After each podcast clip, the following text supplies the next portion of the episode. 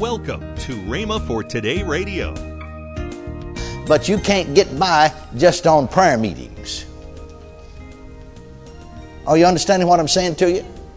But you can't get by just on that one one day a week thing. It's sort of like eating. You know, you can't get by on one meal a week. You'll grow weak after a while. If you're trying to get by in your prayer life with one, you know, with a prayer meeting, well, said, what if we have prayer meeting every night? Prayer meeting, meeting with others to pray is good, but it can never take the place of that secret prayer. Welcome to Rhema for Today Radio. This week we continue the timeless teaching series by Kenneth E. Hagin, What Jesus Taught About Prayer. This will be an excellent week of teaching. Stay tuned. Plus, later in today's program, I'll give you details on how you can obtain this month's special offer. Now, here's Kenneth E. Hagin with today's message. You may open your Bibles again to Matthew, the sixth chapter. Now, of course, on the subject of prayer, as any other subject, there'll have to be some lapping over, you know, and you, you approach the same truth from maybe a little different standpoint, but yet it's still the same truth. Praise God. And uh, after all, you're not going to say something new. Amen. You know, the word new is sort of overworked in the advertising world. You know, everything's new. Well, of course, it uh, that particular product and that particular bottle or whatever it is new. I mean, the old one you've just used it up, whether it's deodorant or whether it's shaving lotion. But yet, right on the other hand, it's the same ingredient. From all probability, it may be improved some. And uh, some folks are always looking for something new from God. Well, He's still in the saving business. And everybody that gets saved is a new creature. Glory to God. He's still doing something new. Hallelujah. Are you listening to me? Yeah, but something he never did before. He's not going to do anything he never did before. Amen. Amen. Uh, amen. Now we talk about a new wave coming in. Well, thank God for a new wave. But you ever go down on the ocean or down by the seashore? and watch the waves come in. One just came in, another's coming in. That other's a new one, but it's the same water.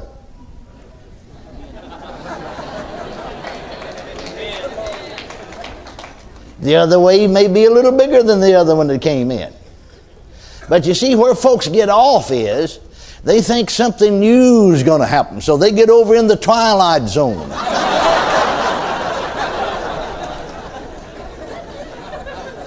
Amen. Well, there is a new wave coming. Glory to God. What does that new wave consist of? Everything the old one did too, and maybe a little more. The, the, the old wave may have not been but a three foot wave. The new one coming in is five foot. Glory to God. But the reason there's a new one is because the old one's gone. And so there's a new wave coming. Thank God for the new wave. But you see, it's so easy to get off then, and you can go looking for something new, something new, something different, something that nobody else has got. And a lot of time, folks got it in mind a certain amount of human ego here. You know, I can get something nobody else has got, and then they'll think I'm somebody. Don't shout me down now because I'm preaching real good. I, I saw men in the voice of healing.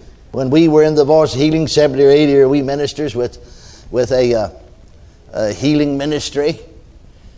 And i guess at one time every person that had just uh, even an average degree of healing ministry you know i'm talking about out on the field uh, was in the voice. Healing everybody was in it except brother oral roberts and some of those fellows i'm thinking of one right now that was um, a, a great preacher I'll tell you, I heard that man preach some masterpieces. Absolutely phenomenal. Under the anointing of the Holy Ghost. Saw some of the greatest miracles that you've ever seen. But he's, he's one of these that's always looking for something new. So he began to come up with this revelation and that revelation and the other revelation until I tell you, he just simply wound up on the spiritual junk heap. Well, Revelation's all right as long as it's in line with the Word of God. Hallelujah. Can you say amen? amen? But when it gets out of line with the Word of God, well, then we're in trouble. Well, won't charge anything for that. That's all free. Amen. You found the sixth chapter of Matthew. We propose to begin with just to go through these four Gospels and see what Jesus said on the subject of prayer. What did he say about prayer? And discuss his remarks. Now, we've already looked at Matthew 5 44, and you can look at it again if you want to, if you weren't with us. If you don't know for sure what to pray for, well, here's one thing. The latter part of this verse said, Pray for them which despitefully use you and persecute you. Amen. So some of you need to get busy praying. Then in the sixth chapter of Matthew, Jesus said in the fifth verse, And when thou prayest, so he's talking about praying again. We looked at these verses, I'm just going to look at them briefly. Thou shalt not be as the hypocrites are. So we don't want to be like the hypocrites when it comes to praying. How, how are they? Well, Jesus went on saying, For they love to pray standing in the synagogues. Well, you see, the synagogues of that day was the house where they met to worship. That would correspond to the church house today. If, if you just, uh, you know, pray in church and nowhere else, you're in trouble. If that's all your life, prayer life consists of, is just praying when you're in church, and I'm sure that there's some folks that just love to pray to be seen of men. He says here about these folks that they love to pray standing in the synagogues and in the corners of the streets, that they may be seen of men. Verily I say unto you, they have their reward. But thou, when thou prayest, enter into thy closet. When thou shut thy door, pray to thy Father which seeth in secret, and thy Father which seeth in secret shall reward thee openly. Now, that doesn't mean you have to get in your clothes closet to pray. I'll reiterate that. But there is a thought here that we need to get. And that is that the majority of our praying should be between us and God, secret. Amen? Now, thank God for prayer meetings. Don't misunderstand me at all. But you can't get by just on prayer meetings. Are you understanding what I'm saying to you? But you can't get by just on that one, one day a week thing. It's sort of like eating. You know, you can't get by on one meal a week. You'll grow weak after a while. And if you're trying to get by in your prayer life with one, you know, with a prayer meeting, well, said, what if we have prayer meeting every night? Prayer meeting, meeting with others to pray is good, but it can never take the place of that secret prayer. Amen? There'll always be something lacking about your prayer life and your spiritual life if you don't maintain that communion between your spirit and God on a personal basis. You see, uh, the meetings usually, when we have prayer meetings, are for a different purpose. Now, he went on to say also that when you pray, use not vain repetition, just saying the same thing over and over again as the heathens do, for they think that they'll be heard because of their much speaking. Be not ye therefore like unto them, for your Father knoweth what things you have need of before you ask Him. Then we went into what the so called Lord's Prayer. After this manner, therefore, pray ye, Our Father which art in heaven, hallowed be thy name, thy kingdom come, thy will be done in earth as it is in heaven. Give us this day our daily bread, and forgive us our debts as we forgive our debtors. And lead us not into temptation, but deliver us from evil. For thine is the kingdom, and the power, and the glory, forever. Amen. Now, uh, I want to reiterate, I said this before, and I want to comment a little bit more on it, that this prayer is a prayer that the Lord Jesus gave to the disciples to pray during that interim when the old covenant's going out and the new one's coming in. It is not the, the church at prayer. It is not New Testament norm praying. Now, I didn't say there isn't something we can't learn from it, because we can. And we pointed out some very important facts yesterday. Uh, among other things, you'll notice that the name of Jesus is not mentioned in this prayer. Is it? I said, is it? You see, very often in church services, you, you see those who are not familiar with the New Testament as they should be. We'll say, you know, uh, in their praying a lot of time, even Lord, as Thou taught us to pray, and they'll then re- will repeat this Lord's Prayer. But you see, uh, you, you don't pray anything in this prayer in the name of Jesus. Jesus gave this prayer to him there at the beginning of his ministry, and at the end of his ministry in John 16, he changed their way of praying. He said, Hitherto you've asked nothing in my name. Ask, and you shall receive that your joy may be full. Now, secondly, I want you to notice this Forgive us our debts or our trespasses as we forgive our debtors or those that trespass against us. We do not forgive that way.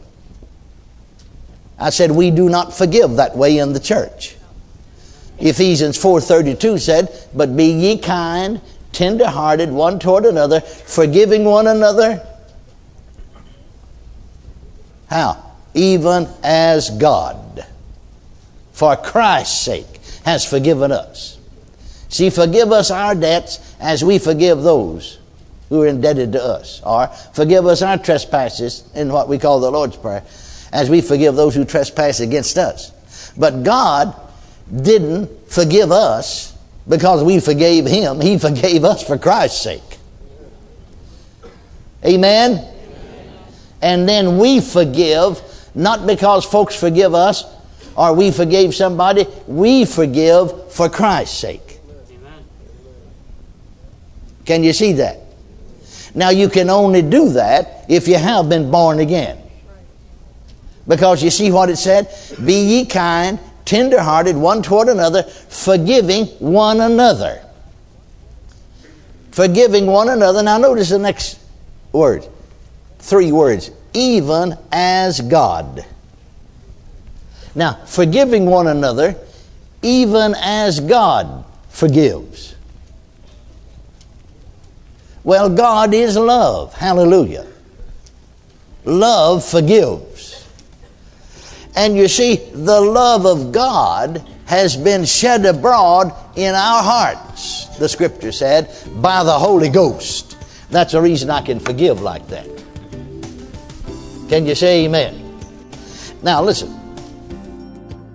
You're listening to Rhema for Today with Ken and Lynette Hagin. Call now to get this month's special offer Lynette's Bargain Bag, activating your faith package. The mini book Faith Takes Back What the Devil's Stolen by Ken Hagin. The mini book, Blueprint for Building Strong Faith by Ken Hagin. The book, Speak to Your Mountain by Ken Hagin. The slimline book, The Real Faith by Kenneth E. Hagin. The book, Exceedingly Growing Faith by Kenneth E. Hagin. And the single CD, Words by Kenneth E. Hagin. These are being offered for a price of $19.95. Don't delay. Act right now Call 1 888 Faith 99. That's 1 888 Faith 99. Or if you prefer, write Kenneth Hagin Ministries. Our address is P.O. Box 50126, Tulsa, Oklahoma 74150. For even faster service, order online at rhema.org. That's R H E M A dot O R G. Now, let's join Ken and Lynette Hagin. Well, you know, in July, right into this month. Yeah, camp meeting. About two weeks from now or so, uh, we're going to have uh, our camp meeting. Yes. July the 20th through the 25th, right, Right here here. on the Rhema campus. Mm-hmm. It's going to be fantastic. In fact, if you want to find out about it, you can go to our rhema.org and the, the information's there. Yes. Tomorrow on Rhema for Today, we continue with the teaching by Kenneth E. Hagin, What Jesus Taught About Prayer. Thanks for listening to Rhema for Today with Ken and Lynette Hagin.